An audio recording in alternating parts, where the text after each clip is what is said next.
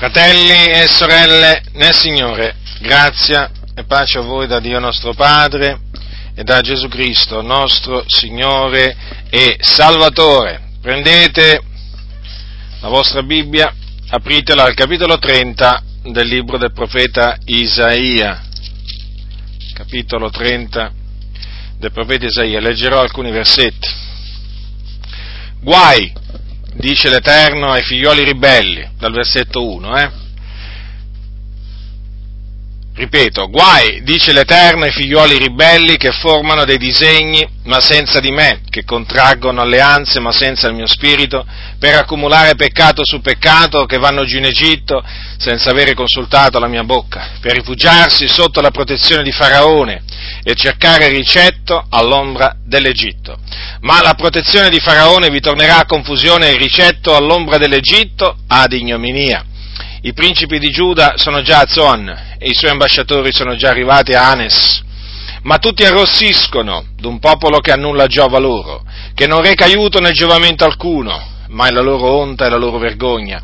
È pronto il carico delle bestie per il mezzogiorno attraverso un paese di distretti ed angoscia, donde vengono la leonessa e il leone, la vipera e il serpente ardente che vola.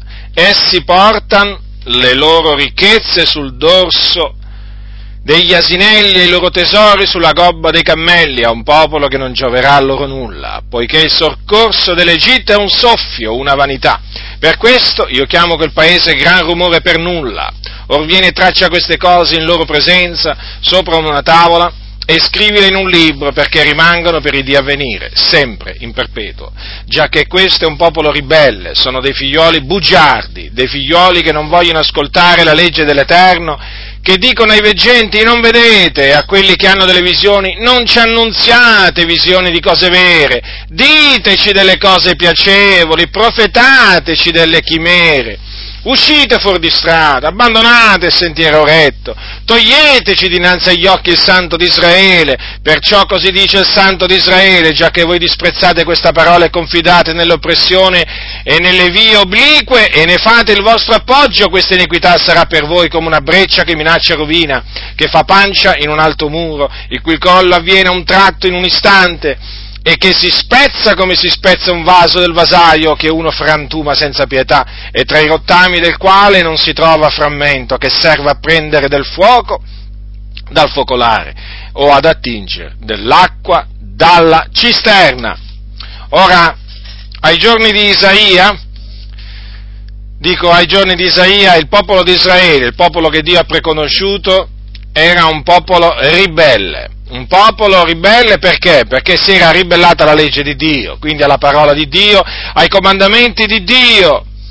E questo naturalmente era manifesto, il popolo si era abbandonato ai peccati, a ogni sorta di peccati, non solo al peccato di idolatria, che viene spesso menzionato anche nel libro del profeta Isaia, ma a tanti altri peccati. Veramente era un popolo, era un popolo ribelle e tra questi un popolo dato al male, un popolo esperto, savio nel male, eh, che mh, prendeva piacere nel male.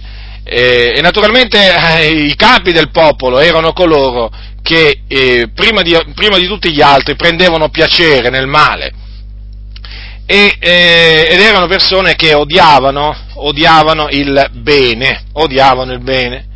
E uno di questi, uno di questi peccati che il popolo fece, eh, nel cospetto di Dio fu quello di rifugiarsi all'ombra eh, degli egiziani, dell'Egitto. Praticamente il popolo di Israele cercò aiuto presso l'Egitto, si andò a rifugiare all'ombra dell'Egitto e il Signore naturalmente eh, riprese, riprese il popolo per avere eh, commesso questo, questo, peccato, perché praticamente il popolo si era alleato con un, il popolo di Israele si era alleato con un popolo straniero, cosa che il Signore, che il Signore detestava. Eh, si era messo, aveva riposto la sua fiducia praticamente nei carri, nei carri di Faraone, eh, nei, cavalieri, nei cavalieri di Faraone, mentre il Signore esigeva ed esige tuttora dal suo popolo che esso metta la sua fiducia solamente nel nome dell'Eterno. Il nostro aiuto viene dal Signore. Il nostro aiuto è nel nome dell'Eterno, non è nei carri, non è nei, non è nei cavalieri, non è nei cavalli di, di Faraone. E dunque il Signore eh, questa cosa naturalmente la, eh, la odiava e, e, mandò appunto eh, diversi profeti a riprendere il suo popolo per, per questo peccato, eh, che ribadisco non era solo peccato, ma in questa circostanza voglio concentrarmi appunto su questo peccato. E tra questi profeti appunto ci fu il, il profeta Isaia. Avete visto quale parole, quale parole dure eh, che il Signore mise in bocca a, a, Isaia contro il suo popolo. Badate bene, contro il suo popolo, eh, perché qui stiamo parlando del popolo del Signore. Ora, eh, naturalmente il Signore avvertì, avvertì il popolo di quello, accad- di quello che gli sarebbe accaduto. Praticamente lo avvertì dicendo che l'aiuto di Faraone sarebbe, sarebbe stato appunto un aiuto vano, perché il soccorso dell'Egitto è un soffio, una vanità. Il soccorso dell'Egitto non giova a niente. E dunque il Signore li avvertì e disse, e disse a Isaia di scrivere queste parole affinché rimanessero, rimanessero per i dì a venire, sempre in perpetuo. Quindi se noi oggi possiamo leggere queste parole di Isaia, questo lo dobbiamo al fatto che Isaia ubbidì, ubbidì al Signore e eh, scrisse, e scrisse queste parole, che ci sono, di, naturalmente che a noi servono di ammonizione, eh, diciamo in questi, in questi ultimi termini dei tempi. E il Signore disse, come vi ho letto poco fa, questo è un popolo ribelle, sono dei figlioli bugiardi, dei figlioli che non vogliono ascoltare la legge dell'Eterno, qui è il Signore che parla. All'inizio del profeta Isaia, anche lì troviamo delle parole dure contro il suo popolo, considerate all'inizio del libro del profeta Isaia, udite o cieli, e tu terra presta orecchio, poiché l'Eterno parla. Io dicegli ho nutrito dei figlioli e li ho allevati, ma essi si sono ribellati a me. Il bue conosce il suo possessore e l'asino la greppia del suo padrone, ma Israele non ha conoscenza. Il mio popolo non ha discernimento. Ai, nazione peccatrice, popolo carico di iniquità, razza di malvagi, figliuoli corrotti, hanno abbandonato l'Eterno, hanno sprezzato il Santo di Israele, si sono volti e ritratti indietro. A che a che pro colpirvi ancora? Aggiungereste altre rivolte, tutto il capo è malato, tutto il cuore è languente, dalla pianta del piede fino alla testa non v'è nulla di sano in esso, non vi sono che ferite, contusioni, piaghe aperte, che non sono state nettate né fasciate né lennite con olio. Ora, vedete dunque, fratelli nel Signore, quali parole dure il Signore mandò a dire a questo popolo ribelle a questi figli bugiardi, a questi figli che non volevano ascoltare la legge del loro Dio. E che cosa, che cosa rimproverò il Signore a questo popolo tra le altre cose? Questo, che dicevano ai veggenti, quindi ai profeti, perché anticamente i profeti erano chiamati veggenti, non vedete, e a quelli che avevano delle visioni non, vi, non ci annunziate visioni di cose vere. Ora, il ministero di profeta, sin dall'antico naturalmente testamento, fu eh, costituito da Dio per, diciamo, per, questa, per questa ragione, affinché il Signore rivelasse la sua parola ad essi, ai profeti. E in che maniera il Signore rivelò la sua parola ai profeti? Lo fece mediante visioni, mediante sogni e talvolta anche facendo udire loro la sua, eh, la sua voce senza dare loro alcuna, alcuna visione e alcun sogno. Dunque i profeti ricevevano da Dio, diciamo, la parola di Dio. Dio rivelava loro la sua parola e una delle maniere in cui il Signore si manifestava eh, ai profeti o veggenti era eh, tramite visioni. E quindi i profeti all'improvviso, naturalmente, questo poteva accadere mentre erano in preghiera o mentre naturalmente anche non erano in preghiera, eh, vedevano delle cose che il Signore gli faceva vedere, appunto ricevevano delle visioni. Naturalmente visioni di cose vere, perché queste visioni erano divine, venivano dall'alto. E queste visioni, in molti e molti casi, concernevano i giudizi, i giudizi eh, di Dio contro il popolo ribelle. Quindi non erano delle cose piacevoli a sentirsi. Infatti se voi leggete i profeti, e io naturalmente mi riferisco a Isaia, Geremia, Ezechiele, prendete anche Michea, insomma, i profeti, se voi leggete i profeti vi renderete conto come il Signore, eh, mediante, mediante i profeti, annunciò delle cose dure delle cose dure al popolo, cose che non erano piacevoli, non, erano, non era bello sentire, non era piacevole sentire quelle cose, perché? Perché erano appunto i castighi di Dio, i giudizi di Dio, le punizioni di Dio contro questo popolo ribelle. Punizioni che il Signore minacciò di mandare, avvertì di mandare contro il popolo a motivo dei loro peccati. Il Signore scongiurò il popolo tramite i profeti a eh, ravvedersi, a convertirsi, ma lo avvertì solennemente che se non si fossero convertiti, il Signore li avrebbe giudicati, castigati come meritavano. Questo perché? Perché il Signore è giusto e il Signore fa giustizia. La scrittura dice che il Signore Dio è un vendicatore e non terrà il colpevole per innocente. Ricordatevelo sempre questo, fratelli. Questa è una delle cose di cui dobbiamo ricordarci. Dio è un fuoco consumante. Che, che ne dicano oggi molti, che presentano il Dio come vogliono loro, perché si sono fatti un Dio su misura ma ci torneremo fa breve su questo. Quindi erano parole dure quelle dei profeti, non poteva essere altrimenti.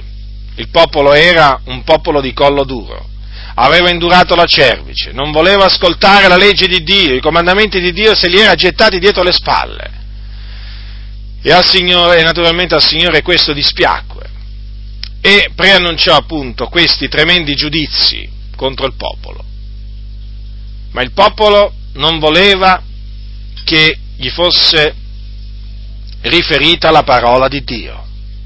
Il popolo non voleva che i profeti riferissero quello che Dio aveva loro rivelato. Infatti il popolo diceva ai profeti non vedete, non ci annunziate visioni di cose vere. Ma allora che cosa dovevano dire i profeti? Cose piacevoli. Che cosa dovevano profetare? Delle chimere. Infatti vedete il popolo cosa diceva? Diteci delle cose piacevoli. Profetateci delle chimere. Vedete dunque il popolo ribelle come parla? Questo è il modo di parlare del popolo ribelle ancora oggi perché sì, ancora oggi il popolo è ribelle, una grande parte del popolo di Dio è ribelle anche qui in questa nazione e non vuole sentire parlare della dottrina di Dio, non vuole sentire predicare come si conviene, non vuole sentire predicare la parola di Dio nella sua interezza, nella sua totalità. Non vuole sentire parlare di certe cose gli danno fastidio certe cose, certe espressioni, certe parole, certi verbi, gli danno fastidio a gran parte del popolo del Signore. Sono dei ribelli e difatti vogliono sentire parlare solo di cose piacevoli. Vogliono sentire dire che Dio è buono, che Dio è fedele, che Dio è misericordioso, che Dio fa del bene, che Dio aiuta. Ora, queste cose naturalmente sono cose vere, sono cose, naturalmente cose piacevoli a sentire, ma un popolo ribelle, ad un popolo ribelle, il messaggio, il messaggio è un altro da portare. Certamente ai ribelli, agli empi, ai peccatori, ai disordinati, non gli si va a parlare della fedeltà di Dio, non gli si va a parlare della bontà di Dio, non gli si va a parlare della misericordia di Dio, in che senso naturalmente? Non gli si va a dire stai tranquillo, il Signore ti vuole bene, il Signore ti ama, il Signore ti accoglie così come sei, il Signore certamente ti farà del bene, il Signore certamente avrà misericordia di te. Non è questo il messaggio da portare ai ribelli, ai corrotti agli insensati in mezzo al popolo di Dio. Ma il messaggio è un altro, è un messaggio di ravvedimento, è un messaggio di conversione, è lo stesso messaggio che portavano i profeti anticamente al popolo di Israele. Per questo Paolo dice a Timoteo, dopo molto tempo, riprendi, sgrida, esorta. Perché dice riprendi, sgrida, esorta? Perché glielo dice? Perché gli dice verrà il tempo che non sopporteranno la sana dottrina. Già, verrà il tempo che non sopporteranno la sana dottrina. È arrivato questo tempo, è arrivato. Siamo, stiamo vivendo nel tempo in cui le chiese non sopportano la sana dottrina. Infatti dice così l'Apostolo Paolo proseguendo, ma per prurito d'udire si accumuleranno dottori secondo le loro proprie voglie, distoglieranno le orecchie dalla verità e si volgeranno alle favole. Eccolo, eccolo il tempo in cui appunto il popolo non sopporta la sana dottrina e infatti si sono accumulati dottori secondo le voglie di questo popolo ribelle che veramente non vuole sentire la sana dottrina e naturalmente questo popolo ribelle questo popolo ribelle si è volto alle favole, alle favole praticamente ha allontanato le sue orecchie dalla verità e si è volta alle favole. Già, vedete? Cose piacevoli, cose piacevoli a sentire. È quello che desidera il popolo di Dio oggi purtroppo. E non solo, ci sono anche profeti secondo le loro voglie, che profetano bugiardamente al popolo di Dio. E che cosa gli profetano? Gli profetizzano sempre benedizioni, sempre benedizioni. Sempre. Considerate Assomigliano questi profeti a quelli, a quelli, dell'Antico Testamento, ai giorni dei profeti? Ai falsi profeti assomigliano, che profetizzavano cose bugiarde nel nome del Signore, usavano il nome del Signore per lusingare i ribelli, i peccatori, gli insensati. Avrete pace, dicevano, l'Eterno ha detto avrete pace, nessun male vi, incu- vi incoglierà. Considerate, stavano parlando questi falsi profeti usando il nome del Signore a delle persone che avevano rigettato la dottrina di Dio, che avevano sprezzato la legge dell'Eterno, che si erano presi i comandamenti di Dio e li avevano messi sotto i loro piedi se non dietro le loro spalle. Eppure questi falsi profeti dalla faccia tosta, eh, sfrontatamente dicevano l'Eterno ha detto avrete pace. Considerate, considerate i bugiardi, i, bugia, i profeti bugiardi, vedete dunque, e profetizzavano cose vane si inventavano sogni, si inventavano visioni, perché, per quale ragione? Per portare il popolo dalla loro parte, il popolo ribelle, e naturalmente il popolo ribelle andava dalla loro parte, si volgeva dalla loro parte, beveva quello che appunto questi falsi profeti avevano loro da dire, e così sta avvenendo oggi, fratelli, ma non, non vi siete accorti, non vi siete accorti che questi, tutti questi cosiddetti profeti che, diciamo, eh, oramai abbondano e diciamo diciamo, scorrazzano per tante chiese, ma non vi siete accorti che profetizzano sempre cose piacevoli a sentirsi? Eh? Eh, se non è il risveglio, se, comunque è sempre qualche cosa di bello, benedizioni abbondanti, eh, prosperità, ehm, pace, insomma, profetizzano sempre le cose migliori per il popolo, ma per quale popolo? Per i ribelli, per quelli che si sono gettati la sana dottrina alle spalle alle spalle e che abbondano oggi nelle chiese, abbondano oggi nelle chiese. E vi ricordo, e vi ricordo che quando si dice sana dottrina, eh, che cosa si intende per sana dottrina? La dottrina degli apostoli, degli apo- quelli veri naturalmente, perché chiaro esistevano anche allora quelli, quelli falsi di apostoli. La dottrina degli apostoli che gli apostoli trasmettevano alla Chiesa antica è la sana dottrina e ricordo ai ribelli, agli insensati, eh, che ci sono naturalmente in mezzo alla Chiesa, soprattutto a quelli che stanno dietro il pulpito, che fanno parte della sana dottrina il comandamento sul velo, eh, per la donna naturalmente. Ricordo che fanno parte fa parte della sana dottrina anche l'esortazione per la donna a vestirsi in maniera convenevole, con verecondia e con modestia. Ricordo che della sana dottrina fanno, diciamo, fa, fanno parte tanti di quei precetti che oggi non vengono assolutamente insegnati, ma semmai calpestati. E qui naturalmente potrei, potrei moltiplicare veramente, potrei moltiplicare, eh, diciamo, i precetti, i precetti a tale riguardo. No, dico questo perché, perché oggi ci sono alcuni sprezzatori in mezzo alle chiese, anche predicatori di fama qui in Italia, no? che hanno, diciamo, questa reputazione di grandi predicatori, ma che sono solo dei cianciatori da cacciare via dalle chiese. Oggi quando sentono parlare del velo, oggi quando sentono parlare del modo, diciamo, di adornarsi per la donna, quindi quando sentono parlare di un vestiario verecondo e modesto in riferimento al vestiario femminile, ti ridono in faccia, ti ridono in faccia quando se ci sentono dire che il Signore ci vuole santi perché Egli è santo e quindi noi dobbiamo conservare il nostro corpo in santità ed onore, non dandoci a passioni di concupiscenza come fanno i pagani e quindi ci dobbiamo astenere dall'andare a divertirci al mare, metterci mezzi nudi e così via, tanto diciamo per citare una delle concupiscenze mondane e carnali più diffuse in mezzo alla Chiesa, ti ridono in faccia, ti fanno il sorrisetto queste persone e si girano e se ne vanno via, come se niente fosse, perché? Perché per loro tu sei una sorta di malato mentale, sei qualcuno che ha perso il cervello, sei qualcuno che non conta niente, comprendete? Sei qualcuno praticamente che non ha capito niente.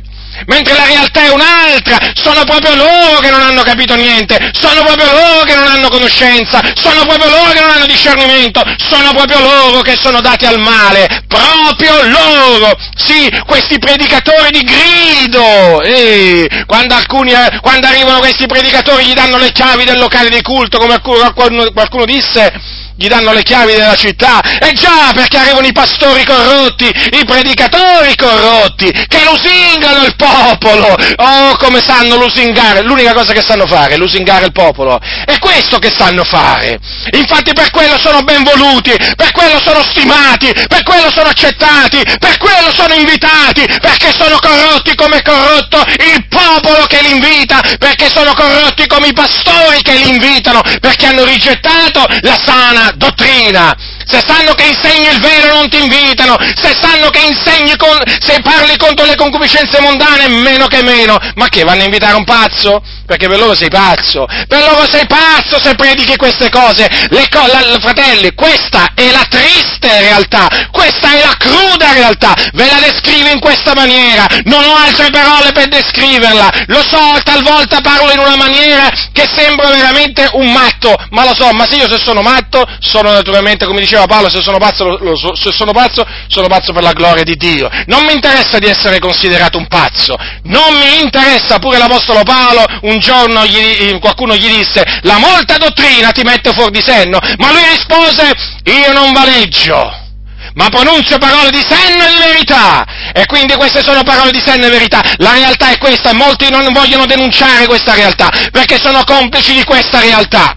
E dunque ecco perché questi, diciamo, predicatori di grido moderni, eh, che io naturalmente assomiglio un po' ai falsi profeti di allora, Ecco perché sono ben voluti, perché dicono cose piacevoli, sentite le loro predicazioni, prosperità, benessere, benedizioni, vittoria, successo! Addirittura ci sono quelli che ti fanno credere che tu c'hai potestà in cielo e in terra, praticamente alla tua parola ubbidiranno tutti, pure gli angeli, ubbidiranno pure le nuvole, le montagne, tutto praticamente è tutto al tuo servizio. Ti fanno credere veramente che sei tu Dio. No, il Dio è sul trono, sì, però ha delegato praticamente tutto, tutto a noi. Ti fanno credere delle cose assurde, assurde, la volontà di Dio è come se non esistesse più. Hanno veramente detronizzato la volontà di Dio, l'hanno tolta e ci hanno messo la loro volontà. Perché da come parlano non esiste più la volontà di Dio. Infatti non dicono mai se Dio vuole, no? Perché per secondo loro non si deve mai dire se Dio vuole. No, ma loro praticamente ti fanno credere che sei una sorta di Dio, sei una sorta di essere onnipotente. Basta che parli e quello che succede praticamente, quello che dici succede. La parola creativa la chiamano. Tu parla che la cosa poi succede. Tu, tu, tu fratello ti dicono crei la realtà, ma chi? Ma chi crea la realtà? Ignoranti, stolti, insensati, chi crea la realtà? La realtà la crea Dio! È Lui che crea! Noi che cosa creiamo? Non possiamo fare un capello bianco e nero, non possiamo aggiungere con la nostra sollecitudine un cubito alla nostra statura e questi ci vengono a dire che è in potere nostro creare la realtà attorno a noi, non è assolutamente vero, è Dio che crea la realtà talvolta è una realtà favorevole, talvolta è una realtà sfavorevole, ma è Lui che la crea e Lui regna. Questa gente è gente stolta, è gente che sta ingannando veramente tanti fratelli, oramai da tanti decenni, anche qui in Italia. E quindi vi stavo dicendo, ascoltate le loro predicazioni, se ce la fate naturalmente, perché sono di una noia mortale, veramente. Veramente c'è da svenire, c'è da morire a sentire le loro predicazioni. Si vede che sono artefatte, sono veramente predicazioni artificiosamente composte, non vengono dal cuore, non parlano da parte di Dio questa gente. Questa gente veramente mira solo a una cosa, al vostro portafoglio, alle ai vostri soldi non gli interessa assolutamente del vostro benessere spirituale, a queste persone interessa solo il denaro, perché sono servi di Mammone. Ascoltate le loro predicazioni, vi stavo dicendo, se ci riuscite. Successo, prosperità, potestà, è una cosa impressionante. E poi ascoltate le profezie di questi profeti e metteteci pure di queste profetesse che oramai naturalmente scorrazzano anche loro veramente a più non posso nelle comunità che naturalmente si vestono come le prostitute appena le vedete veramente dite ma che è questa una profetessa? Che è questa una profetessa? ci sono alcune profetesse che sembrano delle donne Avete presente quelle donne che appaiono, diciamo, in certi programmi televisivi veramente, eh, o comunque sia sui rotocalchi scandalistici? Eh, sembrano quelle. Uno dice, ma quella è una profetessa? Ma, ma che profetesse? Ma quelle sono false profetesse acconciate veramente come donne da strada, come donne dello spettacolo, truccate, imbellettate a più non posso, orecchini veramente che hanno degli orecchini talvolta che sono più grossi delle loro orecchie.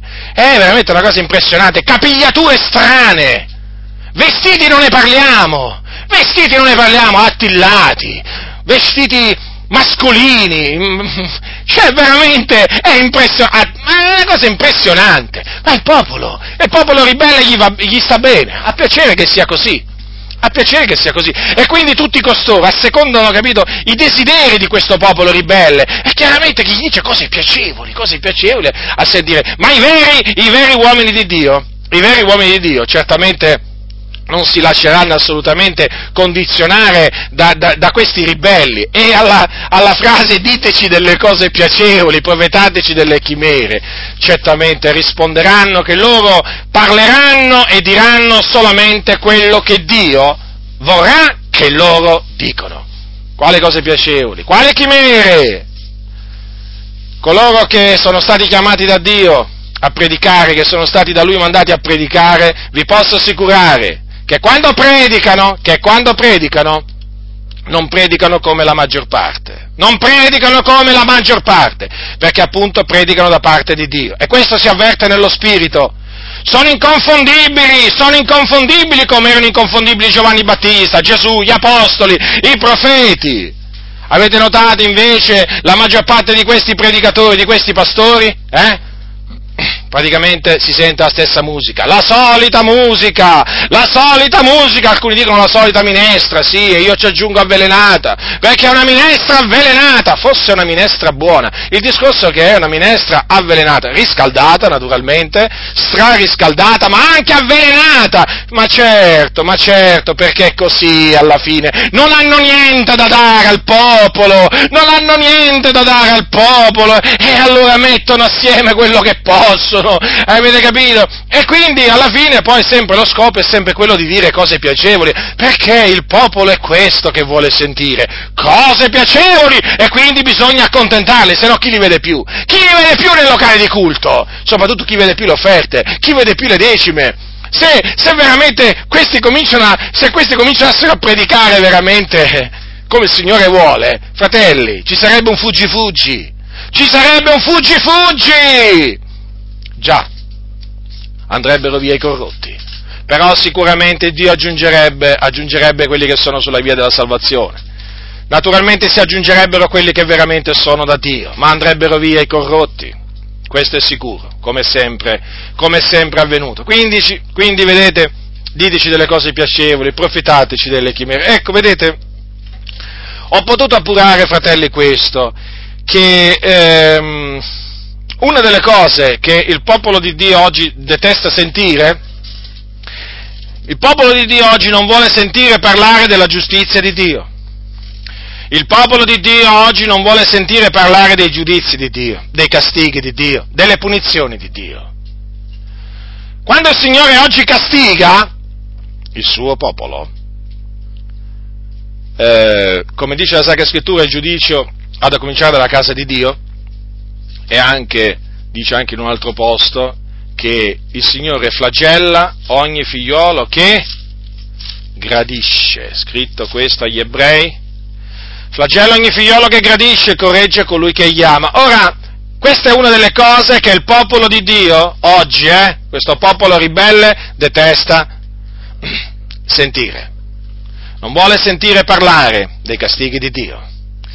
Addirittura quando il Signore castiga qualcuno, subito si precipitano alcuni a dirgli, fratello, fratello non ti preoccupare, questa non è la punizione divina, no, no, no, stai tranquillo, questa è una prova che il Signore ti dà, ma non è un castigo. No, no, no, no, non farti, non farti mettere in testa strane idee, fratello, no, no, no, perché Dio non castiga. Se qualcuno ti dice che Dio castiga, sappi che quello ti dice una bugia sgridalo nel nome del Signore, digli ti sgridi l'Eterno. Sì, arrivano a dire questo, eh? Perché il nostro Dio non castiga, diglielo, diglielo. Questo è il messaggio dei cianciatori. Questo è il messaggio di tanti pastori oggi. Dio manda le malattie. No, no, chi vi ha detto questo? Chi vi ha detto questo? Ma chi si permette di dire che Dio manda le malattie? Digli Satana, non è così, loro ti mettono le parole in bocca, capite? Satana, non è così, sei tu che mandi le malattie. E naturalmente Satana se la ride, Satana se la ride perché chiaramente la scrittura, la scrittura dice chiaramente che in diversi casi è il Signore che manda le malattie. Comprendete? Non vogliono assolutamente sentire parlare dei giudizi di Dio, come se il Signore oggi come se il Signore oggi fosse cambiato, come se il Signore oggi non fosse più tale quale eh, a quello che era ai tempi di Isaia, di Geremia, di Ezechiele, di Mosè, come se il Signore fosse cambiato, come se adesso, dato che siamo sotto la grazia, non più sotto la legge, il Dio avrebbe, cambi- avesse, eh, avrebbe cambiato modo di, eh, di agire. Comprendete? Praticamente il modo di agire di Dio è cambiato. Il Signore, secondo questi ribelli, castigava sotto la legge? No, sotto la grazia? No. Sotto la legge, sì, ma che vuoi, fratello? Là erano altri tempi, invece adesso siamo sotto la grazia, è venuto Gesù e quindi possiamo stare tranquilli, Dio non ci castiga a noi. Il Dio non ci castiga? Il Dio non ci castiga? E quale Dio? E quale Dio? Certamente non l'Iddio e Padre del nostro Signore Gesù Cristo, ma il loro Dio, quello che si sono fatti su misura, certo, perché loro si sono fatti un Dio su misura che non castiga il suo popolo. Ora, Naturalmente quando, quando si legge l'Antico Testamento si legge che Dio castigava. Ma quando si legge il Nuovo Testamento, anche quando si legge il Nuovo Testamento, si vede che Dio castiga. Ora, io potrei parlare, diciamo, dei castighi di Dio, naturalmente prendendo anche quelli che il Signore infligge, diciamo, ai peccatori. Ma io voglio parlare questa sera solamente dei castighi di Dio contro i suoi figlioli, contro la Chiesa. Ma affinché, affinché se in qualcuno di voi ci, sia, ci fosse qualche, so, qualche dubbio, affinché se qualcuno di voi fosse rimasto sedotto dai vani ragionamenti di questi, di questi cianciatori, affinché veramente voi comprendiate, voi comprendiate una volta, una volta per tutte, quello che dice la Sacra Scrittura, e cioè che Dio anche sotto la grazia castiga il suo popolo. Noi siamo il suo popolo, noi siamo la sua casa, noi siamo i suoi eletti, perciò il Signore insegna questo anche nel Nuovo Testamento. Vogliate prendere, e vi voglio, vi voglio diciamo, dimostrare questo, perché naturalmente, fratelli, è imperativo che lo faccia, perché vedo che, vedo che c'è un'avversione verso questa parte del consiglio di Dio che sta montando, ma veramente sta crescendo sempre maggiormente. Certo, perché adesso sanno che ci sono coloro che predicano la giustizia di Dio, e che predicano naturalmente i giudizi di Dio. E allora, siccome che adesso è, diciamo, pubblico tutto ciò, chiaramente non se ne stanno mica zitti questi ribelli, questi, questi cianciatori, questi seduttori, e quindi devono, diciamo, per forza di cose cercare di distogliere, di distogliere i credenti dalla parola di Dio. E che, la cosa migliore che sanno fare è questa, eh, distogliere il popolo di Dio dalla parola di Dio. E noi quello invece che vogliamo fare è il contrario, praticamente, mentre loro fanno, volgere, fanno distaccare il popolo di Dio dalla parola di Dio e li fanno volgere alle ciance, alle profane ciance e alle, appunto alle favole, noi vogliamo fare, appunto, con l'aiuto del Signore, la cosa contraria. Vogliamo che il popolo di Dio si distacchi e rigetti le favole, le profane ciance e ritorni alla parola di Dio e si attacchi alla parola di Dio vogliamo che il popolo faccia questo. Capitolo, capitolo, andiamo negli Atti degli Apostoli, capitolo 5. Voi sapete, voi sapete che nella Chiesa primitiva, dice tutti coloro che possedevano poderi o case li vendevano, portavano il prezzo delle cose vendute e lo mettevano ai piedi degli apostoli, poi era distribuito a ciascuno secondo il bisogno. D'altronde Gesù aveva detto vendete i vostri beni e fatene l'emosine. Quindi gli apostoli in ubbidienza, eh, i credenti in ubbidienza a questo, a questo comandamento, coloro che avevano appunto poderi case, li vendevano, poi portavano appunto il ricavato eh, ai piedi degli apostoli e appunto i quali poi pensavano a somministrarlo, a distribuirlo in base ai bisogni mh, diciamo che c'erano e infatti non c'era alcun, biso- alcun bisognoso fra loro. Ma cosa dice la Sacra Scrittura? Questo, capitolo 5 del versetto 1. Ma un certo uomo chiamato Anania, con Saffira sua moglie, vende un possesso e tenne per sé parte del prezzo, essendone consapevole anche la moglie, e portatene una parte, la pose ai piedi degli apostoli. Ma Pietro disse, Anania, perché a Satana così riempito il cuor tuo da farti mentire allo Spirito Santo? E ritenere parte del prezzo del potere, se questo restava invenduto, non restava tuo? E una volta venduto, non era il prezzo in tuo potere? Perché ti sei messo in cuore questa cosa? Tu non hai mentito agli uomini, ma a Dio. E Anania, udendo queste parole, cadde e spirò e gran paura prese tutti coloro che udirono queste cose. I giovani levati si avvolsero il corpo e portatelo fuori lo seppellirono. Ora avvenne circa tre ore dopo che la moglie di lui, non sapendo ciò che era avvenuto, entrò. E Pietro rivolgendosi a lei, dimmi, le disse, avete voi venduto il potere per tanto? Ed ella rispose, sì, per tanto. Ma Pietro a lei, perché vi siete accordati a tentare lo Spirito del Signore? Ecco, i piedi di quelli che hanno seppellito il tuo marito sono all'uscio e ti porteranno via. Ed ella in quell'istante cadde ai suoi piedi e spirò. E i giovani entrati la trovarono morta e portatala via la seppellirono presso suo marito. E gran paura ne venne alla chiesa intera e a tutti coloro che udivano queste cose. Dunque, vedete, ci furono questi due credenti, marito e moglie, Anania e Safira, che mentirono allo, eh, che mentirono allo Spirito Santo, dissero una menzogna, dissero una menzogna, agirono agirono bugiardamente perché venderono un loro possesso, tennero per sé parte del prezzo, e tutte e due sapevano questa cosa, e portarono appunto solo una parte eh, ai piedi degli apostoli, facendo credere che appunto quello era tutto ricavato. Ma Dio naturalmente rivelò questo all'Apostolo Pietro, e quindi il giudizio di Dio si abbatté su tutti e due, prima su Anania e poi su Saffira. Vedete dunque perché furono giudicati quella coppia di credenti con la morte? Eh? Con la morte. Perché mentirono, tentarono lo spirito del Signore. Facevano parte della Chiesa primitiva, facevano parte della Chiesa primitiva, fratelli. Questi non erano pagani. Questi appunto erano membri della Chiesa primitiva e dunque ecco che il giudizio di Dio si abbatté su di loro. Chi li fece morire? Chi li fece morire? Satana? pare. Il Dio. Il Dio li fece morire, mi pare evidente, altrimenti Pietro come avrebbe potuto preannunciare? Come avrebbe potuto preannunciare a Saffira appunto che sarebbe lì, diciamo di lì a pochissimo morta? Infatti cosa gli disse? Ecco i piedi di quelli che hanno seppellito il tuo marito sono all'uscio e ti porteranno via. Il Signore, eh, il Signore, in questa maniera, tramite Pietro, predisse, gli predisse la morte a questa, a questa donna, lì proprio seduta stante. Praticamente le disse, fra poco morirai, fra pochissimo anzi, non fra poco. E così avvenne. Vedete dunque, fratelli, si trattò di un giudizio di Dio. Si trattò di una vendetta di Dio, si trattò di una punizione di Dio, di un castigo di Dio. E che questo si sappia, il Dio non è cambiato il Dio non è cambiato.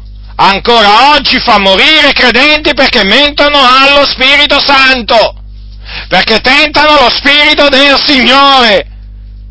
Che tutti lo sappiano questo. Il Dio non è cambiato. Il Dio non è cambiato. Sono i ribelli che lo vogliono far passare per un Dio diverso, cambiato, ma egli non è cambiato. E cosa avvenne appunto dopo che, diciamo, si verificò diciamo, la morte di questi, di, que, di questi coniugi, che grande paura ne venne alla Chiesa intera e a tutti coloro che udivano queste cose. Vedete dunque? La paura, il timore di Dio si impossessò della Chiesa, il terrore dell'Eterno, come avveniva veramente anticamente, quando il Signore veramente, veramente eh, combatteva contro i nemici di Israele, che poi il terrore di Dio si impossessava dei, dei, paesi, dei paesi vicini. E ancora oggi c'è bisogno proprio di questo. C'è bisogno dei castighi di Dio, dei giudizi di Dio. E c'è anche bisogno che veramente che vengano anche preannunziati affinché veramente grande paura cada sulla Chiesa intera affinché tutti coloro che sentono queste cose siano finalmente presi dal timore di Dio e smettano di giocare con il Signore e smettano di illudere se stessi e di illudere gli altri e smettano veramente di vivere la vita mondana che stanno facendo, di andare dietro alle concupiscenze carnali e mondane. Ecco, ecco perché c'è bisogno di questo affinché veramente il popolo riconosca che il nostro Dio è un grande Dio, è un Dio di cui non si può fare beffe, è un Dio santo, è un Dio vendicatore, che non terrà il colpevole per innocente. Questo non significa minacciare di morte le persone. Addirittura mi dicono che io minaccio di morte le persone. Alcuni non hanno capito proprio niente, non sanno nemmeno, non sanno nemmeno, diciamo, non conoscono nemmeno l'italiano. Andate a scuola l'italiano, veramente vi invito ad andare a imparare l'italiano, perché vedo che non sapete nemmeno cosa significa minacciare di morte qualcuno. Questi sono avvertimenti, questi sono ammonimenti, non c'entra niente questo con le minacce di morte, ma proprio niente, non avete capito proprio niente. Ma d'altronde, a voi naturalmente, voi avete, avete, piacere a non capire le cose o a far finta di non capirle talvolta. Naturalmente perché ormai l'odio, l'odio, l'odio verso di noi vi ha accecato veramente gli occhi. Vi ha indurato le orecchie a tal punto che ormai non vedete più niente, non sentite più niente. Quello che vale per voi naturalmente è calunniare, diffamare, poi il resto non conta niente. Grande paura ne venne alla Chiesa intera, ecco perché naturalmente sono necessari ancora oggi i giudizi di Dio. Vogliate prendere adesso Primo Corinzi, andiamo in Primo Corinzi, Paolo scrive ai santi, ai santi di Corinto, in mezzo ai quali c'erano divisioni, in mezzo ai quali c'erano dispute, contese, quando si radunavano, e c'erano anche comportamenti disordinati, a tal punto che durante la cena del Signore alcuni dice, come dice l'Apostolo Paolo, dice così, eh, mentre l'uno ha fame e l'altro ubriaco. Considerate voi come avevano reso, che cosa avevano fatto, diciamo, com, cosa diventata la cena del Signore nella comunità, nella comunità di Corinto. Ora, nella comunità di Corinto c'erano molti che si accostavano alla, diciamo, alla cena del Signore in maniera indegna. Quindi praticamente in maniera indegna significa non discernendo il corpo del Signore, peccando, vivendo nel peccato. Allora l'Apostolo Paolo, l'Apostolo Paolo eh, scrisse loro, scrisse loro queste parole. Allora, allora, vi voglio leggere queste parole, capitolo 11, leggiamo dal versetto 23. Anzi, da, leggiamo da prima, va? Allora, dal versetto 20. Quando poi vi radunate assieme, quel che fate non è mangiare la cena del Signore, poiché al pasto comune ciascuno prende prima la propria cena e mentre l'uno ha fame l'altro ubriaco. Non avete voi delle case per mangiare e bere? O disprezzate voi la Chiesa di Dio? E fate vergogna a quelli che non hanno nulla? Che vi dirò? Vi loderò io? In questo non vi lodo. Perché ho ricevuto dal Signore quello che anche vi ho trasmesso, cioè che il Signore Gesù nella notte che fu tradito prese del pane e dopo aver reso grazie lo ruppe e disse questo è il mio corpo che è dato per voi, fate questo in memoria di me. Parimenti, dopo aver cenato, prese anche il calice dicendo, questo calice è il nuovo patto nel mio sangue, fate questo ogni volta che ne berrete in memoria di me. Poiché ogni volta che voi mangiate questo pane bevete di questo calice, voi annunziate la morte del Signore finché egli venga. Perciò chiunque mangerà il pane o berrà del calice del Signore indegnamente sarà colpevole verso il corpo ed il sangue del Signore. O provi l'uomo se stesso e così mangi del pane e beva del calice, poiché chi mangia e beve, mangia e beve un giudizio su se stesso se non discerne il corpo del Signore. Per questa cagione molti fra voi sono infermi e malati e parecchi muoiono. Ora se esaminassimo noi stessi non saremmo giudicati, ma quando siamo giudicati siamo corretti dal Signore finché non siamo condannati col mondo. Quando dunque, fratelli miei, vadunate per mangiare, aspettatevi uno gli altri, se qualcuno ha fame mangi a casa, onde non vaduniate per attirare su voi un giudizio. Allora, vedete, fratelli del Signore, l'Apostolo Paolo ammonì ammonì i santi di Corinto perché dovevano essere ammoniti, perché l'Apostolo Paolo sapeva per quale ragione molti tra loro erano malati, infermi e parecchi morivano. Fratelli, guardate che qui l'Apostolo dice molti, eh? Non è che ha detto alcuni, molti! Per questa ragione molti fra voi sono infermi e malati e parecchi muoiono. Eh, guardate che tremendo. Allora, che cosa era avvenuto? Costoro si erano accostati alla cena del Signore in maniera indegna, senza discernere il corpo del Signore. Quindi avevano mangiato e bevuto un giudizio su se stessi e il giudizio si era abbattuto sopra di loro. Il giudizio? Sì, il giudizio di Dio. Infatti dice Paolo, quando siamo giudicati siamo corretti dal Signore. Non è chiaro? O dice anche, quando dice anche se qualcuno se qualcuno ha fame mangia a casa onde non vi adunate per attivare su voi un giudizio. Il giudizio, punizione, castigo, sono sinonimi. Da parte di chi? Da parte del Signore. Infatti dice, quando siamo giudicati siamo corretti dal Signore. Non dice quando siamo giudicati siamo colpiti da Satana. Leggete attentamente, fratelli. Non vi fate ingannare da questi cianciatori. Allora vedete quel giudizio da chi veniva? Dal Signore. E che cos'era? Era una correzione. Una correzione che procedeva dal Signore. Ma non ha detto forse il Signore che Egli corregge colui che gli ama. Ma, si, ma siamo amati dal Signore noi? Sì o no? Certo che sì. Certo che sì. Allora, se il Signore ci ama, ci corregge. Se ci corregge, ci giudica. Perché la sua correzione è un giudizio, è un castigo di cui noi tutti abbiamo bisogno, nessuno escluso. Tutti noi abbiamo bisogno dei giudizi di Dio, delle sue correzioni perché le sue correzioni sono come quelle di un padre verso il proprio figlio disubbidiente. A che servono le correzioni di un padre verso un figlio disubbidiente? Ah, naturalmente, allontanare da lui la follia, ad allontanare da lui la stoltezza. Oh, allora il Signore cosa fa? Usa la verga della correzione per allontanare, per allontanare da noi la follia. Oh, allora vedete dunque, fratelli, cosa succedeva nella comunità di Corinto? E Paolo non ebbe paura, diglielo. Paolo glielo disse, glielo disse in maniera molto chiara. E ancora oggi, ancora oggi, queste cose succedono, cioè ancora oggi ci sono molti, molti, che in mezzo alla Chiesa, parlo della Chiesa universale, sono infermi, malati e parecchi muoiono per questa stessa ragione. Per questa identica ragione perché si accostano alla cena del Signore indegnamente e quindi sono colpevoli verso il corpo e il sangue del Signore.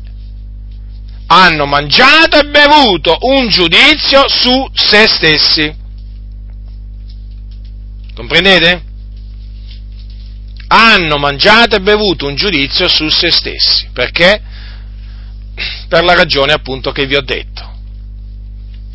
E dunque di che cosa ci si deve meravigliare? Ci si deve forse meravigliare nel sentire predicare queste cose?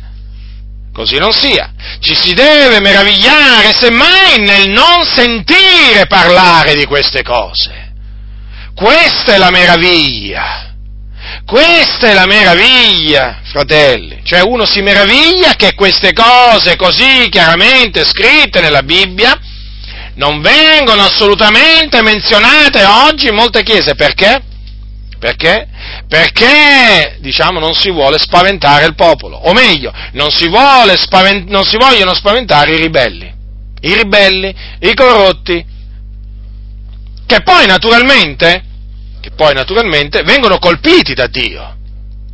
Vengono colpiti da Dio perché non è che perché il pastore non avverte, poi il Signore non colpisce, il Signore com- comunque sia colpisce, però sarebbe buono che i pastori eh, avvertissero il popolo eh, dei pericoli che corre se appunto si accosterà indegnamente alla cena del Signore, ma molti non lo fanno. Molti non lo fanno perché veramente comincia a nascere il terrore, la paura. E oggi tutto si vuole tranne che naturalmente, tutto, tutto vogliono, diciamo, questi pastori tranne che impaurire il popolo, o che il popolo sia preso veramente dal timore di Dio. Infatti ci sono anche quelli che dicono che Dio non deve essere temuto, eh? Noi non dobbiamo temere Dio. E chi dobbiamo temere? Cioè non dobbiamo temere Dio qua. Veramente, guai a noi se non dovessimo temere il Signore. Il timore dell'Eterno è il principio della sapienza.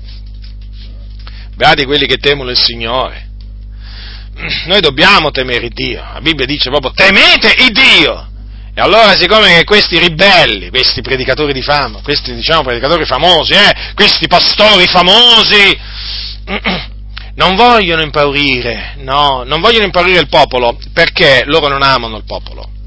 Perché, vedete, fratelli, eh, un predicatore, un predicatore, voi lo capite subito se ama, se ama eh, l'uditorio lo comprendete subito da questo, se gli dice tutta la verità.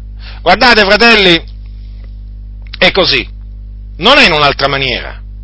Se il predicatore dice tutta la verità a coloro, diciamo, che gli stanno davanti, e quindi, naturalmente, dipende dall'uditorio no, che c'ha, Qui naturalmente bisogna fare una distinzione tra i santi e i peccatori. Comunque sia, se il predicatore dice tutta la verità, sia ai santi o i giusti, e sia ai peccatori, voi naturalmente dovete sapere questo, li ama, cioè gli vuole bene, cerca il loro bene, procaccia il loro bene, ma se il predicatore, non importa qui se americano, africano, inglese, francese, tedesco, italiano, non importa, eh, giovane, vecchio, non importa, se il predicatore non dice tutta la verità, eh, se il predicatore non dice tutta la verità, ma voi vi accorgete che nasconde una parte della verità, voi dovete sapere che quel predicatore non ama coloro che lo ascoltano. Non ama coloro che lo ascoltano. Perché vedete, l'amore, l'amore di Cristo costringe chi predica a dire tutta la verità, anche se scomoda, anche magari se non bella da sentire, a colui che l'ascolta. Perché? perché è solo la verità che gli può fare del bene, tutta quanta la verità. Ecco perché l'amore, l'amore di Cristo, diciamo, ci spinge, ci spinge a non nascondere niente di quello che appunto il Signore ha rivelato nella sua parola. È l'amore di Cristo, sì, l'amore di Cristo nei nostri cuori, che ci spinge ad avvertire, ad avvertire, riprendere, sgridare, esortare, ammonire, certamente anche ammaestrare, però è l'amore di Cristo. Perché? Perché appunto in noi c'è amore verso le anime, verso coloro a cui parliamo, vogliamo il loro bene, cerchiamo il loro bene. E il bene delle persone, sia esse che siano credenti o non credenti, lo si cerca solo dicendogli le cose come stanno per il Signore, agli occhi di Dio non raccontandogli le favole, non facendogli discorsi di persuasivi di sapienza umana, eh? non imbastendo discorsi filosofici, non dicendo e non dicendo, non nascondendo alcune cose e, di, e dirne altre, no, fratelli. No, no. L'amore di Dio si manifesta annunziando con franchezza sia agli uni che agli altri quello che il Signore vuole e che naturalmente troviamo scritto nella parola del Signore. Ma se se voi naturalmente vi avvedete che vengono nascoste delle cose, sappiate che quel predicatore ha altri interessi, non cerca, ciò, non cerca ciò che è di Cristo, ma cerca il proprio interesse. E di fatti oggi la maggior parte cerca il proprio interesse. E di fatti, ve lo ripeto fratelli, questa è la ragione per cui non parlano mai di certe cose, tra cui appunto non parlano mai dei giudizi di Dio, perché cercano il loro proprio interesse. Ce ne sono, guarda, guardate fratelli, ma ce ne sono una marea, eh? Ma ce ne sono una marea appena aprono la bocca, già, guardate, dopo due o tre minuti già comprendete di che pasta sono fatti questi predicatori, se sono fatti di una pasta veramente lievitata o non lievitata, eh? perché chiaramente ormai bisogna parlare in questi termini, la maggior parte dei predicatori è fatta di pasta lievitata, lievitata, ve lo posso assicurare, e sicuramente molti di voi questo lo avete, lo avete capito. Dunque noi non siamo di quelli che parlano solamente di cose piacevoli, Certamente questo lo avete capito. Adesso voglio che prendiate il libro dell'Apocalisse, libro dell'Apocalisse, capitolo 2. Voi sapete che il Signore apparve a Giovanni sull'isola di Patmos, eh, Giovanni ebbe una visione, il Signore gli disse di scrivere um, quello che vedeva, quello che sentiva e di, eh, di mandarlo al, alle sette chiese alle sette chiese dell'Asia. Una di queste chiese era la chiesa di Tiatiri e la lettera, naturalmente, era rivolta all'angelo della chiesa di Tiatiri, quindi al pastore, al conduttore. Queste cose, capitolo 2, versetto 18. Queste cose dice il figliolo di Dio, che ha gli occhi come fiamma di fuoco e i cui piedi sono come terzo rame io conosco le tue opere, il tuo amore, la tua fede, il tuo ministero e la tua costanza, e che le tue opere ultime sono più abbondanti delle prime, ma ho questo contro te, che tu tolleri quella donna Jezebel che si dice profetessa, insegna e seduce i miei servitori perché commettano fornicazione e mangino cose sacrificate agli idoli. E io le ho dato tempo per avvedersi ed ella non vuole ravvedersi della sua fornicazione. Ecco, io getto lei sopra un letto di dolore e quelli che commettono adulterio con lei in una grande tribolazione se non si ravvedono delle opere d'essa. E metterò a morte i suoi figlioli e tutte le chiese conosceranno che io sono colui che investigo le rene e i cuori e darò a ciascun di voi secondo le opere vostre. Ora, vedete fratelli dunque, il Signore da un lato naturalmente elogiò l'angelo della chiesa di Tiatiri, eh, diciamo, a motivo delle sue opere, del suo amore, della sua fede. Il Signore conosceva il suo ministero, il Signore conosceva la sua costanza, sapeva che le sue, le sue opere ultime erano più abbondanti delle prime, però vedete aveva qualcosa contro di lui, aveva qualcosa contro di lui e gliel'ha detto che cosa aveva contro di lui. Aveva contro di lui che tollerava appunto quella donna Jezebel? Una donna nella comunità di Tiatiri che si diceva profetessa, come tante oggi si dicono profetesse, e insegnava cose perverse, stessa cosa ancora oggi, molte si dicono profetesse e insegnano cose perverse, e seducevano i servitori del Signore, e seduceva i servitori del Signore questa donna. Eh, affinché eh, com- commettessero fornicazione e mangiassero cose sacrificate agli idoli, quindi affinché violassero due dei comandamenti del Signore che ancora noi oggi dobbiamo osservare. Infatti noi, no, dobbia, infatti noi, oggi dobbiamo fuggire la fornicazione e dobbiamo fuggire l'idolatria, perché poi mettersi a mangiare cose sacrificate agli idoli significa appunto darsi all'idolatria e avere comunione con i demoni. Allora cosa dice il Signore? Le ho dato tempo per ravvedersi, quindi a quella donna ella non vuole ravvedersi. Allora il Signore cosa dice? Ecco io lei, ecco io getto lei sopra un letto di dolore. Ecco, vedete, il giudizio di Dio. Non solo, anche quelli che commettevano adulterio con lei, il Signore naturalmente li avvertì che gli avrebbe eh, fatti passare una grande tribolazione se non si fossero ravveduti di quelle opere malvagie. Poi disse anche metterò a morte i suoi figlioli. Chi parla qua? Metterò a morte i suoi figlioli. Chi parla qua? Il soggetto, andiamo a cercare il soggetto. Queste cose dice il figliolo di Dio quindi Gesù Cristo. Gesù Cristo è il figliuolo di Dio e queste, queste parole furono pronunziate da lui, uscirono dalla sua bocca. Metterò a morte i suoi figlioli, cioè, quindi i figlioli di Jezebel. Vedete dunque, fratelli nel Signore, come il Signore non è cambiato? Lo vedete? Qui è il figliolo di Dio che parla, eh? metterò a morte i suoi figlioli. Allora là nella chiesa di Corinto cosa faceva il Signore? Metteva a morte molti perché si accostavano indegnamente alla cena del Signore. Avete visto poi cosa ha fatto il Signore nei confronti di Anania e Safira? Li ha fatti morire, li ha messi a morte. Per, naturalmente perché avevano tentato lo Spirito del Signore, perché avevano mentito lo Spirito Santo. E qui? E qui il Signore dice che avrebbe messo a morte i figlioli di Jezebel, naturalmente a motivo del peccato di Jezebel e non solo, avrebbe anche gettato in una grande tribolazione quelli che commettevano adulterio con lei. Vedete dunque, fratelli, come i giudizi di Dio ancora oggi vengono esercitati dal Signore nella sua Chiesa? Non date retta a quelli che dicono che il Signore non castiga, non punisce, non date retta, fratelli, perché vi, vi, illudere, vi illudereste vi illudereste proprio. Questi illudono se stessi, illudono quelli che li ascoltano, ma poi anche con una sfrontatezza, con una sfacciataggine. Io tante volte mi domando, ma dove la trovano tutta questa sfacciataggine veramente per dire queste spudorate menzogne alla Chiesa di Dio? Ma non c'hanno vergogna. Ma questi proprio non hanno vergogna di dire le cose, le cose storte, hanno vergogna di dire le cose, le cose diritte, le cose giuste, però vedo che non hanno vergogna di dire le cose storte, le cose false.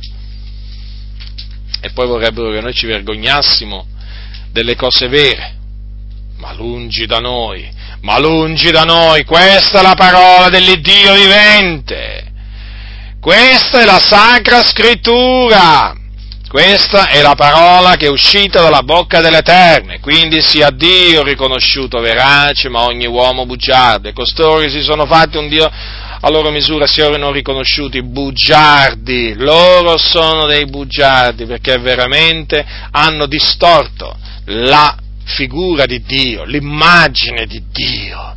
E infatti oggi una grande parte del popolo di Dio si scandalizza non quando sente parlare questi cianciatori, ma quando sente parlare noi. Dicono, ma voi, ma il vostro Dio non è un Dio d'amore. Eh no. È proprio così invece, è il nostro Dio un Dio d'amore. E il vostro Dio invece che non è un Dio d'amore perché non vi castiga non vi ama il vostro Dio, perché non vi castiga. Invece il nostro Dio, eh, il nostro Dio è un Dio, un Dio d'amore, il nostro Dio è amore perché ci castiga, comprendete? È molto semplice. Vedete, la parola del Signore dice che chi risparmia la verga al suo figliolo odia il suo figliolo, chi l'ama lo corregge per tempo. Ora, se questo naturalmente viene detto a riguardo di un padre terreno, quanto più è vero no, del nostro padre, del nostro padre, eh, del nostro padre celeste. Cioè, quello che voglio dire è questo. Se il Signore, se il Signore Dio non ci correggesse, non ci vergasse, usiamo questo verbo, vergare, no? So che è un verbo, diciamo, che diciamo, non, è bello, non, è bello, sentire parlare di verga, di, verga, di, verga, di vergare, però dobbiamo, dobbiamo, usare questo verbo. Allora, se il Signore Dio non ci vergasse con la sua verga, perché voi sapete, no? Cosa dice il salmista? La, il, la tua verga e il tuo bastone sono quelli che mi consolano. Allora, se il Signore non ci vergasse, eh, fratelli, ci, odiere, ci, odierebbe, ci odierebbe. Eh. Allora invece il Signore, dato che ci ama, perché Lui è amore, ci corregge, ci corregge per tempo, ma proprio perché ci ama, perché è amore. Vedete dunque come il diavolo è riuscito a sedurre, il serpente antico è riuscito a sedurre, a traviare le menti di tanti credenti. Praticamente è riuscito a fargli credere che L'Iddio che castiga non è un Iddio che ama, l'Iddio che, castiga, l'Iddio che castiga. mentre l'Iddio che non castiga è un Dio, è un Dio che ama. Vedete l'astuzia del serpente antico? Ma fratelli, vi avvedete eh, dell'astuzia del serpente antico, della macchinazione veramente del diavolo, di questa macchinazione del diavolo contro la Chiesa, praticamente gli fa credere il contrario a molti credenti, gli fa credere il contrario. Dunque, voglio dire a quei fratelli che magari hanno ancora qualche dubbio, eh? che hanno ancora, diciamo, qualche dubbio, guardate che il vero Dio, il vero Dio, l'Iddio che ama il suo popolo, eh, è quello che lo castiga, è quello che lo giudica, perché è solamente tramite dei giudizi che il Signore corregge il suo popolo. Ha sempre fatto così perché avrebbe dovuto smettere adesso sotto la grazia di correggere il suo popolo tramite i giudizi? Dunque, vedete, riflettete dunque, riflettete a coloro che vi propongono, vi annunziano un Dio che non castiga, quello non è un Dio che vi ama. Io scapperei da quelle comunità, perché? Perché praticamente quelle comunità vi predicano un Dio eh, che vi fa fare quello che vuole, un Dio che non importa come parlate, come vi vestite, come vi comportate, alla fine non vi correggerà, non vi correggerà. Perché? Perché loro dicono che non punisce, non castiga, non giudica, comprendete? E dov'è l'amore? E dov'è l'amore? Dov'è l'amore del vostro Dio, di questo vostro Dio, che non vi castiga, che non vi corregge, che non vi giudica? È preoccupante. È preoccupante sentire parlare di un Dio che voi dite che è amore ma non vi castiga, allora non può essere amore. Non può essere amore.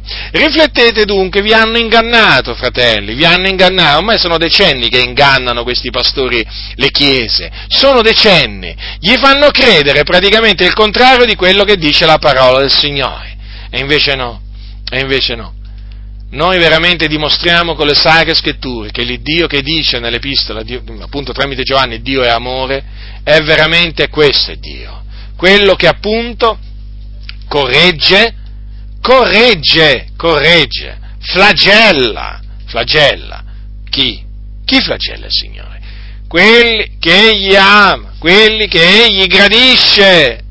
Ma non è una buona notizia questi, questa, fratelli? Ma io, io, la considero un'ottima notizia questa, fratelli, perché guardate che l'unica maniera per crescere, eh, l'unica maniera veramente per, eh, diciamo, maturare, l'unica maniera per comprendere la volontà del Signore, guardate che questa è, eh, diciamo, essere sottoposti alla disciplina di Dio. Perché, vedete, fratelli nel Signore, come dice l'Apostolo, come dice la scrittura, dice così, dice così, ora ogni disciplina sembra è vero per il presente, non essere causa d'allegrezza ma di tristizia, però rende poi un pacifico frutto di giustizia a quelli che sono stati per essa esercitati. Vedete dunque, perché questo pacifico frutto di giustizia? Eh? Perché? Ve lo siete mai chiesti?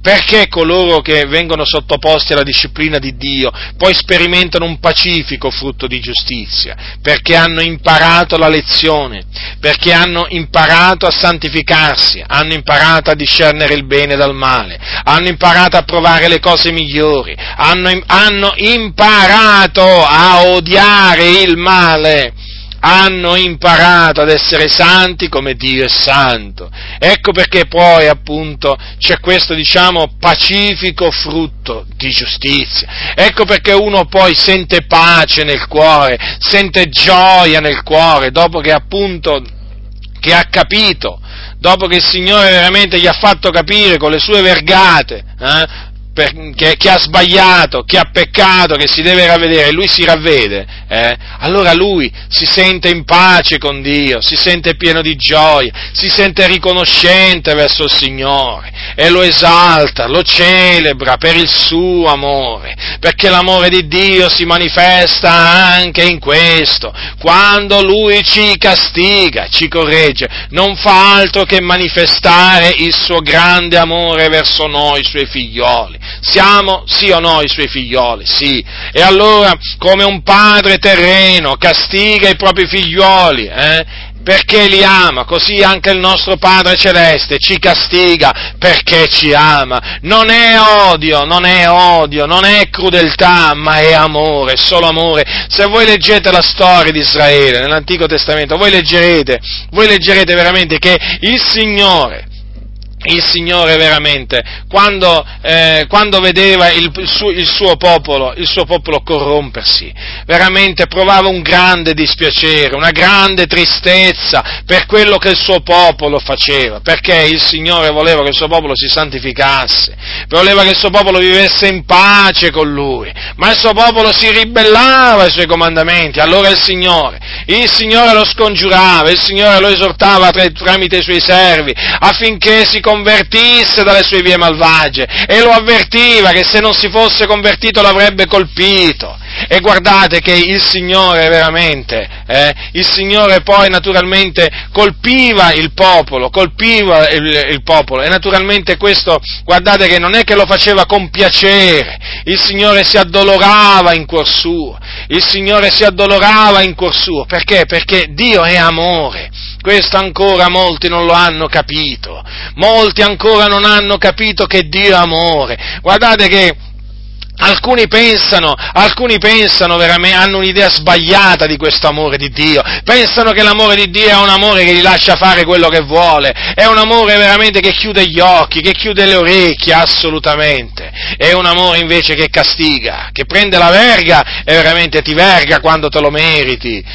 quando te lo meriti, quando ho detto quando te lo meriti, non quando non te lo meriti, ma quando te lo meriti, devi essere vergato dal Signore. Sorella, devi essere vergata dal Signore, perché se no tu a parole non intenderai la volontà di Dio, non ti metterai ad ubbidire al Signore. Hai bisogno di questa correzione pratica, di questo flagello di Dio nella tua vita, per imparare, per imparare a vivere a vivere in maniera degna del Signore. E dunque alcuni sono fatti un'idea proprio sbagliata dell'amore di Dio. E di fatti poi vedete che cosa hanno, hanno, hanno trasformato? Hanno trasformato la grazia di Dio in dissolutezza. In dissolutezza perché oramai sono dati tutti alla dissolutezza.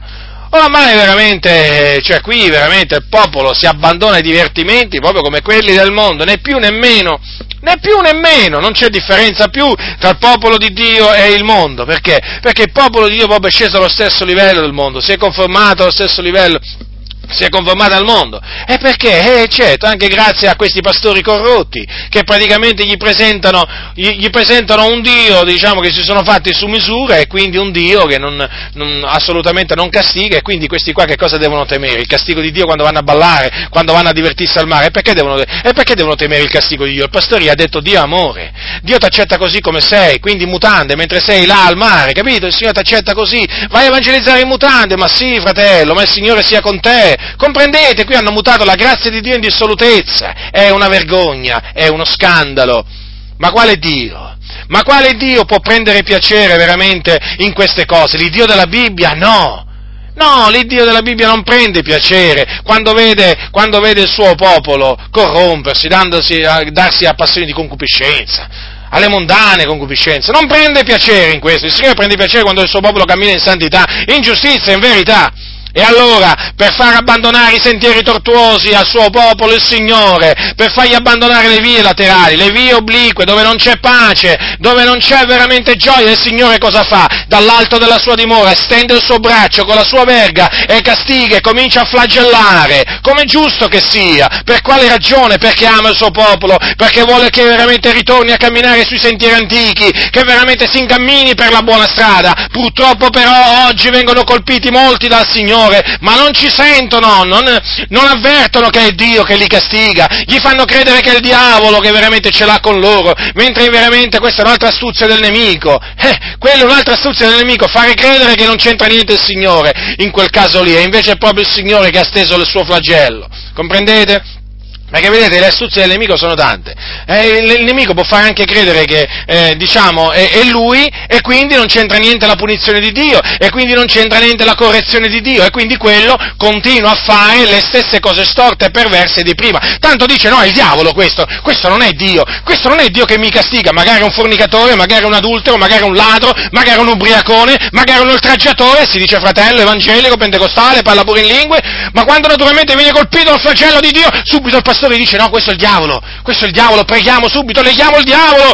Si sono messi a legare pure il diavolo e il diavolo ancora è sciolto. Il diavolo ancora veramente eh, fa quello che deve fare naturalmente e loro pretendono adesso di mettersi a legare pure il diavolo, quasi che veramente ci abbiano pure potere sul diavolo ma veramente dicono tante di quelle cose assurde costoro, veramente, che qui oramai la lista è così lunga, è impressionantemente lunga. Quindi cosa vi stavo dicendo? C'hanno, naturalmente il diavolo c'ha tutto l'interesse a far credere, no? Che quello naturalmente è lui, e lui lo sta facendo, e non è il Signore, perché così appunto quelli malvagi erano e malvagi rimangono, perversi erano e perversi rimangono. Comprendete dunque? Ecco perché le chiese non si santificano, ecco perché i ribelli rimangono ribelli, ecco perché gli oltracciatori rimangono oltracciatori, perché non si fa sentire dal pulpito la voce del Signore. E certo, questi parlano di loro stessi, questi qui si inventano le cose loro, non parlano da parte di Dio, non dicono appunto che il Signore castiga costoro, non dicono, assolutamente. E quindi costoro non si correggono, non si ravvedono, non sentono la necessità di ravvedersi.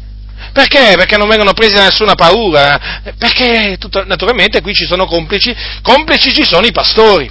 Vedete dunque il danno, il danno, eh, vi stavo dicendo, ma perché oggi le chiese sono piene di ribelli? Perché oggi veramente c'è, c'è, questa prostituzione veramente spirituale, veramente così diffusa? Perché la mondanità ha invaso le comunità? Eh? Veramente talvolta sono, sono, sono, sono più mondane le chiese che, che quelli del mondo. Ormai qui ci sono certi credenti che mi hanno detto, ma fratello Giacinto, ma tu lo sai che dopo che io sono diventato un cristiano sono diventato peggio di come ero prima? Eh, certi vizi che non avevo prima me li sono presi in mezzo agli evangelici e io ci credo. Ci credo perché oramai, sapete, i vizi oramai, tanti vizi nelle comunità evangeliche sono diventati virtù.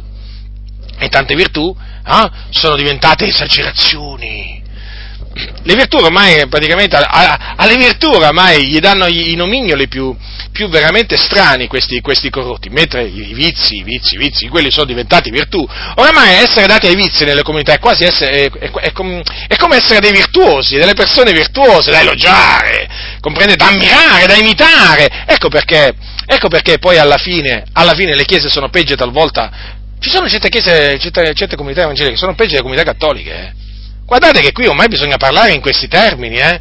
Ci sono certi preti che non permettono delle cose che permettono, permettono i pastori, eh? Ormai certi pastori permettono delle cose che nemmeno, nemmeno certi preti permettono. Siamo a questo paradosso oramai, siamo, siamo, a questo paradosso. Ma voi considerate solamente questo, considerate voi solamente questo. Ci sono comunità evangeliche, comunità evangeliche chiamate evangeliche, hm, che praticamente sono a favore del, dell'omosessualità, eh? comunità evangeliche.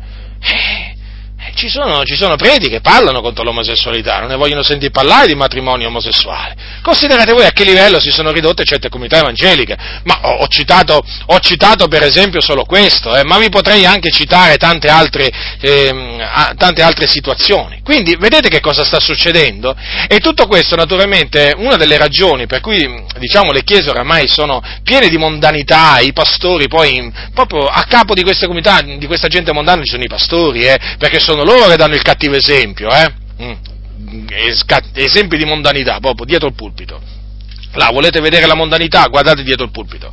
Allora, è chiaro, se il pastore è mondano, è evidente che incita la Chiesa alla mondanità. Poi gli dice che appunto Dio non castiga, non punisce, è evidente che questi veramente si sentono veramente incoraggiati a proseguire, a proseguire in questo cammino di ribellione, chiamiamolo così, si sentono incoraggiati a, a, a corrompersi sempre ulteriormente. Tanto, momento, appena, appena gli succede qualche cosa, è il diavolo, subito, si scarica tutto su Satana. Molto semplice, no? Vedete? Vedete che cosa sta succedendo, fratelli? Lo vedete? Ma rendetevi conto di questo, fratelli? È triste. Mi si spezza il cuore a me nel considerare come il serpente antico è riuscito a sedurre tanti credenti. Li ha sedotti. Li ha sedotti! E poi se la prendono con noi e poi se la prendono con noi, sempre con noi. Siamo noi la rovina delle chiese. Non è così. Non è così. La rovina delle chiese sono i pastori corrotti, quelli che non annunziano tutto il consiglio di Dio, quelli che, predo, che predicano un Dio che si sono fatti su misura, quelli che predicano un Dio d'amore che non castiga. Ecco, perché un Dio d'amore che non castiga è un controsenso. Cioè, è proprio un controsenso. Non si può dire che Dio è un Dio d'amore perché non castiga, no, bisogna dire semmai che Dio è un Dio, è un Dio d'amore perché castiga, o meglio perché, anche, perché anche castiga che chiaramente l'amore di Dio non si manifesta solamente, naturalmente, castigando, però si manifesta anche castigando. Quindi, vedete, il Signore castiga, flagella, perché ci ama, ci ama di un grande amore, ricordatevelo questo, fratelli. Quando il Signore vi flagella, alzate gli occhi al cielo, ringraziate il Signore, ringraziate di avere un Dio, un Dio veramente d'amore, ringraziate di avere un Padre un padre veramente che eh, vi ama, vi ama e per, e per, questo vi corregge, vi corregge, ci corregge il Signore. Ma noi come potremmo crescere? Ma noi come potremmo maturare? Ma noi come potremmo? Come potremmo se il Signore veramente non ci flagellasse, non ci correggesse? Eh? Chiaramente il Signore, il Signore flagella e corregge in tante maniere, eh? l'importante è sapere discernere, sapere appunto eh, capire, capire quando il Signore ci corregge e ci flagella, riflettere dunque, eh? riflettere, riflettere, non fare come quelli appunto che Dio li colpisce e non sentono niente, non ci fanno caso, non ci fanno caso, no? eh, magari, magari, il Signore gli fa piombare un fulmine sulla casa loro, eh, no, non ci fanno caso, no? ma è un caso, sai, l'altro giorno, ecco, un fulmine è caduto su, su casa mia, capito? Eh, come un caso, Voglio dire, come può essere che un fulmine cade per caso sulla, sulla casa di un credente? Eh? Possibile mai? Come non, naturalmente non può essere un caso che, che, che, che, cada sulla casa di un non credente. Eh? La Bibbia dice che il Signore si riempie le mani di fulmini e li lancia contro gli avversari. Eh? Eh, evidentemente quel credente è diventato avversario di Dio in qualche maniera, noi non sappiamo.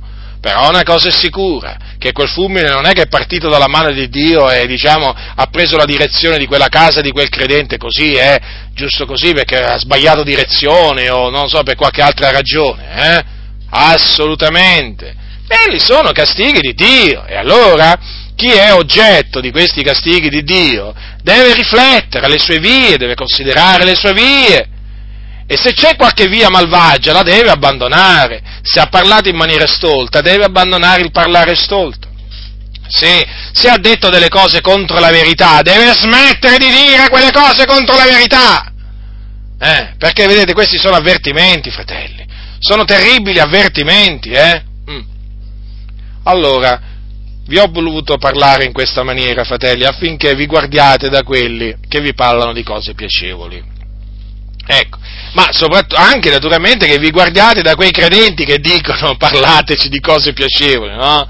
È evidente questo, perché sono coloro appunto che non hanno, non hanno amore per la dottrina di Dio, non hanno, quindi non hanno amore per la santità, per la giustizia e per la verità. Considerate, considerate dunque eh, questo, la disciplina del Signore. Ecco, consideratela attentamente che non è altro che una manifestazione del suo amore. Semplice, fratelli, è veramente di una semplicità disarmante, guardate. La disciplina del Signore è semplicemente una manifestazione del suo amore, come naturalmente è la disciplina di un padre verso il proprio figlio. Certamente fa male, è chiaro, evidente questo, no? Infatti vi ho prima letto che ogni disciplina sembra vero per il presente, non essere causa d'allegrezza ma di tristizia, sì, ma chiaramente nel momento in cui uno viene colpito, chiaramente è triste, è triste, non è che si mette a ballare, non è che si mette a rallegrarsi, però vedete poi, fratelli, quando si ravvede, quando si corregge, quando si converte, allora veramente sente una gioia ineffabile e gloriosa. Sente una, comincia a sentire una gioia ineffabile e gloriosa appunto perché ha abbandonato, ha abbandonato il male e si è messo a, eh, a fare il bene. E dunque, il messaggio appunto che vi ho voluto, che vi ho voluto dare è questo. Il popolo, quando diventa un popolo ribelle, vuole sentire parlare di cose piacevoli e quindi detesta che gli si vengano ad annunziare i, giudizi di Dio e i castighi di Dio. E quindi odia coloro che gli annunziano i castighi di Dio e i giudizi di Dio. Vi ricordate il profeta Micaia? Cosa disse re Acab, che è un re malvagio? Dice io lo odio, vi ricordate queste parole? Questo profeta era odiato da un re, da un re che si chiamava Acab, e re Acab, re Acab era malvagio, eh. E gli disse un giorno, gli disse queste parole a, a Giosafat, perché praticamente dovevano salire in guerra contro i siri, no? allora avevano, avevano, chiamato dei profeti per consultare Dio tramite questi profeti e tutti i profeti, tutti i profeti che erano centinaia, eh, praticamente gli dicevano di andare là in guerra a ramo di Galad no? e che il Signore gli avrebbe dato nelle mani questa, appunto, questa città. Ma Giosafat, evidentemente, re Giosafat, eh, era un altro re eh, che a differenza di, di Acabe fu un re che fece ciò che è giusto agli occhi di Dio, ma Giosafat questa cosa non lo persuase, allora disse, ma non vegli qui alcun altro profeta dell'Eterno da poter consultare? Il re di Israele rispose a Giosafat, v'è ancora un uomo per mezzo del quale si potrebbe consultare l'Eterno, ma io lo odio, perché non mi predice mai nulla di buono, ma soltanto del male. E Micaia, figliolo di Imla, e Giosafat disse, non dica così re. Allora il re di Israele chiamò Nenuca e gli disse, fa venire presto Micaia, figliolo di Imna. Che poi in effetti, che poi in effetti anche in quell'occasione Micaia gli predisse qualcosa di brutto, niente di buono. E, ma Micaia era un profeta che parlava da parte, da parte di Dio e quindi, e quindi gli, disse, gli, disse, al re quello che il Signore gli aveva, gli aveva fatto vedere e dunque il Signore cosa gli aveva fatto vedere? L'ha disfatta e non solo, il Signore gli aveva fatto vedere anche che Acab sarebbe perito in quella battaglia, cose, tutte cose che poi avvennero, avvennero puntualmente. Quindi il re Acab andò in guerra, ma, non, andò, andò in guerra, ma quando to- non tornò vivo non tornò vivo perché fu messo, fu messo, a morte. Dunque vedete quelli naturalmente che come, come Micaia parlano da parte di Dio ancora oggi sono, sono odiati sono odiati perché dicono, perché dicono, la verità, tutta la verità, nient'altro che la verità. E l'odio, fratelli, l'odio si manifesta, si manifesta in tante maniere, tramite calunnie, diffamazioni, insinuazioni, cattiveri di ogni genere, ormai lo, lo sapete, ormai lo sapete, l'odio, l'odio è tremendo, l'odio porta a fare delle cose proprio malvagie, malvagie. Ma attenzione, eh, mai fare posto all'odio, mai, mai, mai Tanto che il Signore dice amate i vostri nemici, dobbiamo amare i nostri nemici, mai fargli del male, essere sempre leali verso di loro, quantunque loro siano sleali con noi, ma noi dobbiamo essere leali con loro. E quindi, vedete, sono odiati quelli che, che predicano tutta la verità, Eh, perché? Perché nel dire la verità si dicono delle cose dure, si dicono delle cose scomode, eh, che, che, fanno arrabbiare, che, che, fanno andare via delle persone, eh, che fanno mormorare delle persone, insomma, eh, chiaramente di questo anche fanno impaurire, fanno impaurire anche le persone, eh, perché poi quando viene predicata, viene, predicata, la parola di Dio ci sono anche coloro che si impauriscono, coloro che vivono, coloro che vivono nel peccato. Però non importa, questo è appunto un popolo ribelle che dice diteci delle cose piacevoli. Noi vogliamo, diciamo da parte nostra, non essere ribelli, non, non vogliamo essere dei ribelli, vogliamo attenerci alla legge del Signore e quindi dobbiamo essere disposti anche a eh, ricevere duri ammonimenti da parte del Signore, anche a sentire parlare di cose dure. E anche dobbiamo essere pronti e disposti ad accettare da Dio i, eh, i suoi castighi, i suoi giudizi, perché sono per il nostro bene, sono per la nostra crescita, sono per la nostra maturazione. Sono una manifestazione dell'amore, dell'amore, di Dio, ve lo ripeto questo, perché mi dà tremendamente fastidio quando, eh, ritorno brevemente a qualcosa che ho detto prima, mi dà tremendamente fastidio quando sento dire ah il vostro Dio non è un Dio d'amore. Come mi dà fastidio questo? Perché se c'è una menzogna, guardate, è proprio questa. Perché il Dio è proprio un Dio d'amore perché, perché ci castiga e questa è una, è una verità che molti, molti non conoscono, che molti non conoscono perché è una verità che è stata annullata, soffocata con, con la menzogna da, da tanti pastori. E, e l'annullamento, l'annullamento, di questa verità ha portato una disgregazione nella comunità tremenda, una corruzione tremenda, e sta contribuendo a far deperire maggiormente la Chiesa a livello dottrinale, a livello morale, certo, perché in questa maniera tutti si sentono autorizzati, a partire dai pastori, a fare il male e a darsi al male, corrompersi, mondanizzarsi, insomma. Voglio dire, non c'è, non c'è alcun limite, questi sono sfrenati oramai. Quindi massima attenzione, fratelli, quando sentite parlare dell'amore di Dio, eh? perché l'amore di Dio si manifesta, si manifesta con, anche con la, con la, disciplina, anche con, con i suoi castighi. diffidate, diffidate di tutti coloro che vi parlano di un Dio d'amore che non castiga, non è il nostro Dio, non è l'Iddio di cui parla la Sacra Scrittura.